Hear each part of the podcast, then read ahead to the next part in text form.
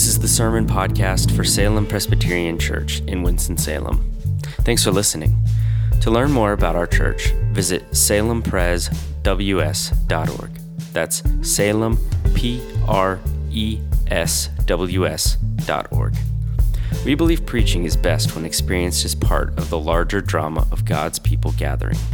Something spiritually unique happens when God's people are together. We meet each Sunday to let the liturgy shape us, to hear preaching, and to take the Lord's Supper. And these acts are more robust when done together. Join us Sunday evenings at 5 p.m.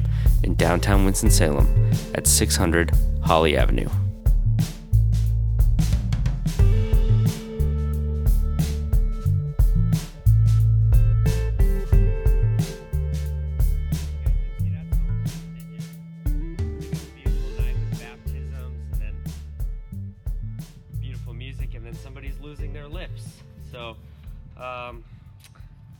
Part of the Psalms. Um, that's that's a, a part of our Christian scripture, and we're going to look at that tonight. So, uh, Psalms, we're going to be going through them the next month or so, and Psalms are prayers of feeling. And, and that's a space in Scripture that intellectually inclined Protestants would do well to explore more frequently, I think. So, for the next month, we're going to be looking at a few fa- Psalms with this kind of mindset. Uh, today, I'm going to start with a lot of stuff talking about the Psalms in general. Uh, and then, with that soil turned, we're going to look at what an imprecatory psalm is, which is what some would categorize Psalm 12 as. And then we're going to finish by just looking at a close reading of Psalm 12 itself. We live in, in, in the wake of the Enlightenment uh, what, what we might call Enlightenment Christianity. We like our faith to be organized, and we like it to be consistent, and we like to have a taxonomy of beliefs that we can put things into, and we often ask our theological questions in binaries. Are you a Calvinist? Are you an Arminian? Covenant baptism or believer's baptism? Predestination or free will? Complementarian or egalitarian? And the Psalms just wreck these categories with their these like seemingly random emotional outbursts. Uh, they have a freewheeling impulse to curse enemies. Uh, they indulge self-loathing. They get mad at God. Uh, they encourage dancing without inhibition, shouts, instruments, and there's metaphors on metaphors that are just stacked on top of each other that lean on the the power and the wonder of creation in the natural world. A thinking faith, like a faith that lives in your brain, is a really good thing, but it is definitely incomplete. Some faith traditions are overly critical of what I would call thinking faith, uh, not grasping the, the deep wonder and, and firm foundation that good theology can provide. And that might be like some charismatic or revivalistic Christian cultures. But other traditions, like ours, live in an assumption that the mind is primary and somehow superior and separate from our emotions and desires. And because of that, we have a lot to learn from our charismatic brothers and sisters, but we also have a lot to learn from the Psalms. Our tradition is one that puts the accent on the mind. Um, if you look at our architecture, for instance, because I think the Moravians are our brethren in this, uh, high minded Protestant traditions build their buildings not in semicircles so that you can see your fellow worshippers, although many traditions do that. Uh, but we build ours like schoolhouses with rows after rows that all face a lecture, right? Our thinking faith has yielded an unmovable mountain of thoughtful theology but it can leave us emotionally stunted. And spirituality, after all, is a blending of our mind and our heart, of thought and feeling. The way we interpret things and analyze them is absolutely driven by emotional desires. And when we pit emotions and thoughts against each other, we end up choosing one. Okay, so sexuality would be a great case study for this dilemma. God has designs for sexuality. Sexual desires are not something that are just innately within us, independent of God. They have intentional purpose and beauty, and every human every human has the challenge of stewarding that power with integrity. And no human escapes that challenge of their sexual desires veering off to self destructive spaces, possibly also harming others and, and, likely our relationship with God. Many of you have at one point likely had your desires met with someone else's thinking counsel. Let me say that again. It, you have you've probably expressed your desires and it's been met with thinking counsel. And what I mean by that is that you use emotional language to articulate something you're experiencing, that you're feeling and desiring. So you might say something like, I'm drawn to, or I want. But the Christian counsel that you're then met with might be stunted emotionally, and you get an intellectual answer. Well, like, that's not what we believe, that's not what we think. So you say, I feel this way, and the response that you get is, well, this is what we think. So your desire is not met with sympathy or, or feelings. And that's falling into one ditch. Okay? That privileges our taxonomy of ideas without accounting for the desires of the human heart. The other ditch that people fall into equally pits our mind and our desires against each other. And this would be where we decide that our desires and feelings are primary, so we alter what we think or what we believe to accommodate how we feel. And this would be when we want to bend what Scripture says so it can accommodate what we feel. And both of these are, are just imbalanced. They're going into a ditch on one side of the road. And the Psalms are the place where we can tie together the head and the heart, the aching desire to sin, that consuming hatred for an enemy can and should be indulged before God in prayer instead of acted upon on other humans in the wider world. Our hearts ache. The, the things that we feel that just that just burden us, that we feel deeply in our soul, they can and should be dealt with uh, before God in prayer without compromising. He's designed us to release anger, He's designed us to pursue peace. He's designed us to experience healthy desires and to foster a flourishing existence with Him. One of my favorite pastors to read is Eugene Peterson. I quote him frequently when I preach. And he likes to call the Psalms technology. He says these are the tools for the interior life in a world replete with technologies for the exterior life. We need tools for the interior because if we do if we don't, we're just going to be running around using things like hammers and computers and apps and eventually we're going to convince ourselves that the exterior life is the only reality.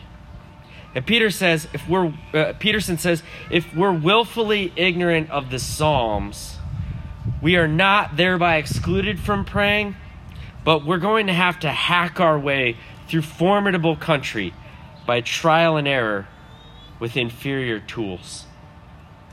And this is where I find myself a thoroughly educated Presbyterian with a head full of knowledge, but a clueless and often absent life of prayer. And I would venture to say that some of you are with me in that. My theological knowledge is something that I treasure. Maybe instead of theological knowledge, you have a deeply developed sense of justice. And you find yourself often consumed by frustration and a desire to see social change. Maybe you have a rich life of emotion and you love to move your body and express your feelings in worshiping God. Or perhaps you're an intellectual whose thirst for knowledge leads you to listen to extra podcasts and sermons every week to fill your mind with knowledge. It's tempting to privilege whatever is the dominant thing in our own faith and thus neglect these other facets of spirituality.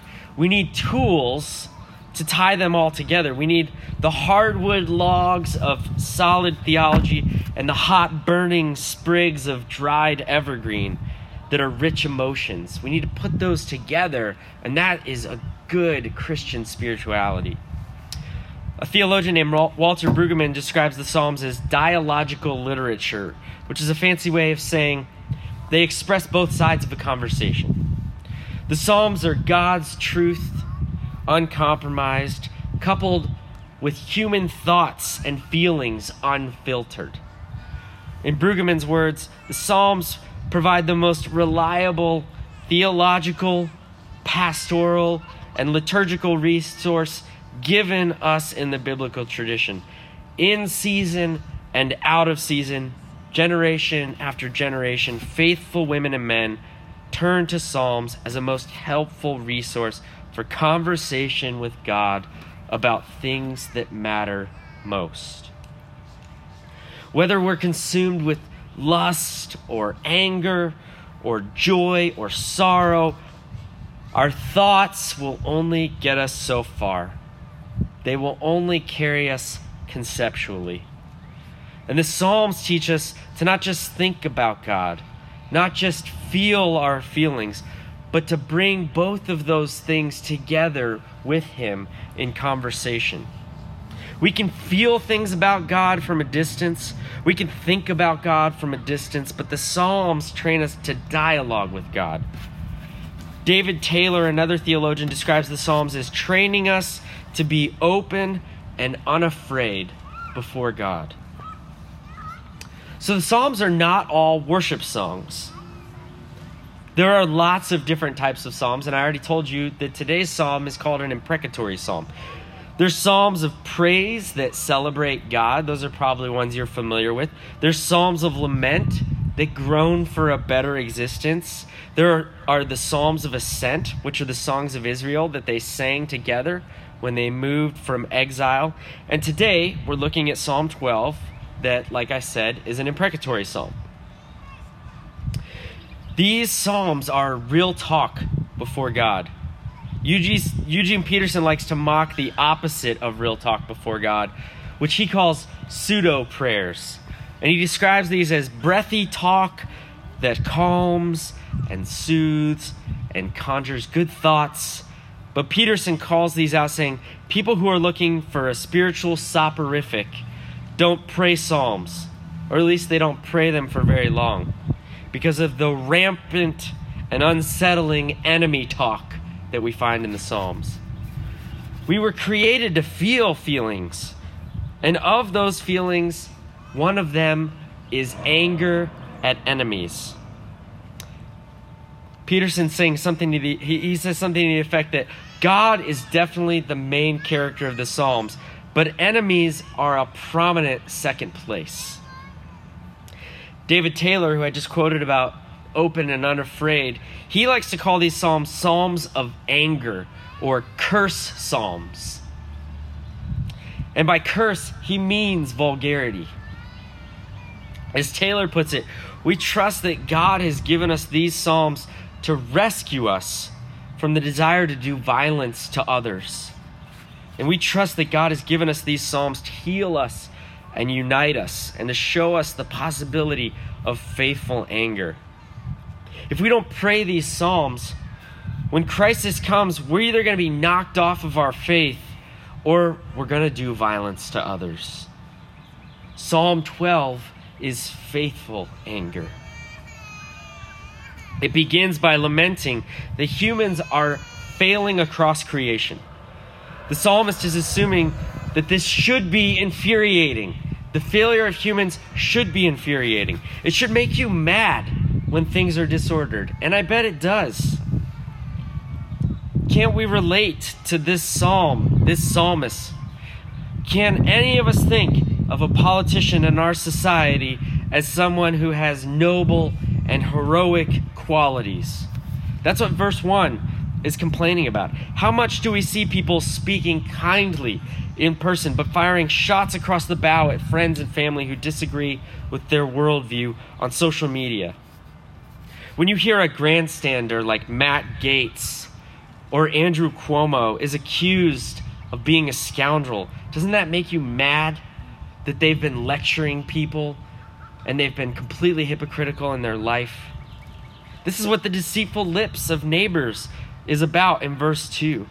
When you watch people not have adequate health care and plunge into debt, when you watch Jeff Bezos' net worth skyrocket because of a pandemic, These things should make us mad. And so much of the pop vocabulary of our culture is trying to figure out how to handle that. People are trying to understand how to handle their frustrations. They're longing to know how to judge other people's speech and how it's making them feel. So we get terms like virtue signaling or cancel culture, gaslighting, and we get relativity in speaking what truth means. Lips are deceitful, and it makes me mad. In Calvin's writing on Psalm 12, he says the psalmist is not sad because righteous people are being persecuted. It's because humans with power and resources are behaving like animals. He says the psalmist is conjuring anger towards God so the anger doesn't turn into violence and deceit amongst the angry. Calvin likens the despicable in power to predatory animals. And he aligns the psalmist calling us to pray out our anger instead of letting it consume us in our interior life, thus becoming animals ourselves. He says, When, however, we see the world is in such a state of disorder as is here described, and are afflicted thereby, we ought to be careful not to howl with the wolves. If you take one thing away about the imprecatory Psalms tonight, please let it be this, okay? You ready? Repressed anger is not a Christian attribute. Repressed anger is not equal to being Christian, but it is a common malady among Christians. Anger is a part of the human experience. Some anger is righteous. To be angry about black men being killed by the police or unborn children being killed is good anger. That is the anger of Psalm 12:5. Because of violence against the helpless. Ephesians 4 says, "And don't sin by letting anger control you."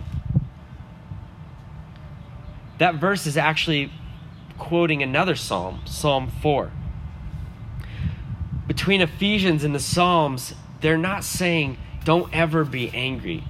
They're saying be wise about where you take your anger. God's not telling his people to never have anger. He's saying, get mad, people. Get mad with God. Get mad with the world so it doesn't control you by praying our anger, curses and all, to God, we're not letting that anger become violence. He can and has handled it. It seems that so much of conflict in Christian community is because people do not know how to properly deal with their emotions spiritually. And so they subordinate their feelings through discipline and the pursuit of knowledge. How many unhealthy Christians have you met who have an exterior of peace but repressed anger below? And they hide it, and they hide it, and they hide it, and that facade of righteousness eventually shatters and savage angry anger just spews out. If we make our faith just a taxonomy of thoughts, we're going to have a very stunted relationship with God and people.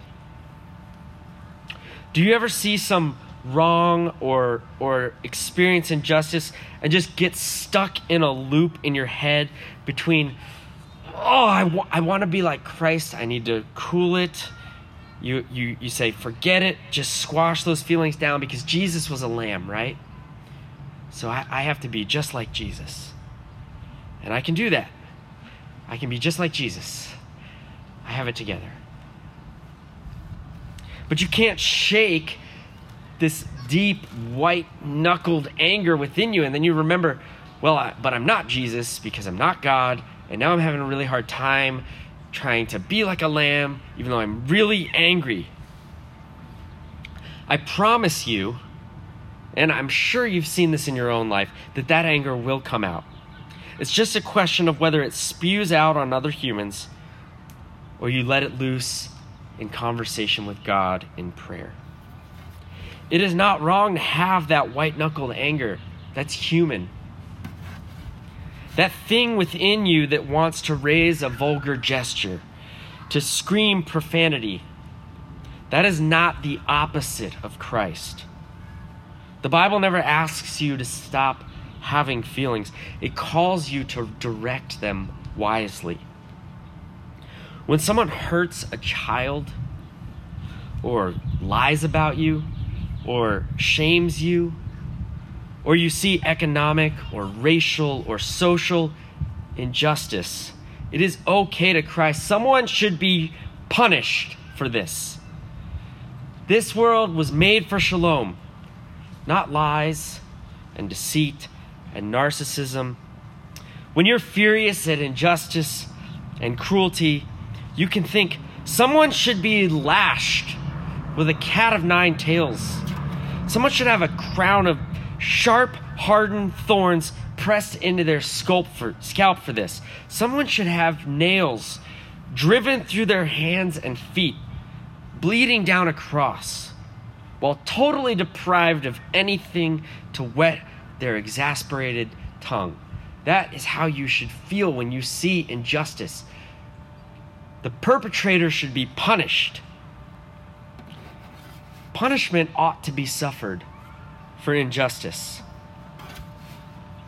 Instead of trying to make yourself seem like Christ by repressing that anger, instead of making yourself the judge of the world, deciding who ought to be punished, we should pray our anger to God, knowing that He did allow someone to take the punishment of the unjust. Right? ourselves included. Violent justice, righteous anger, these are not antithetical to Christian faith. They are compatible when we recognize that Christ gave to us the satisfying punishment of our enemies in Himself you hear so often, and it is completely true. And I want to remind you that He died for you because you are someone's enemy. But I do especially want you to remember tonight also that we can release our anger. It doesn't have to be repressed because He also died for our enemies. When you think about the movies that have been made about Jesus and you think about the grotesque violence that you've you've seen graphically portrayed on a screen, you could think about the fact that he can in fact handle your deepest emotions, even if they are anger. So we should pray angry prayers. We should indulge that suffering inside and imagine Christ suffering the punishment that you desire for your enemy and thank Him that you, as someone else's enemy, have been taken away from that punishment, and that He took that suffering on Himself. We remember that. We remember that every week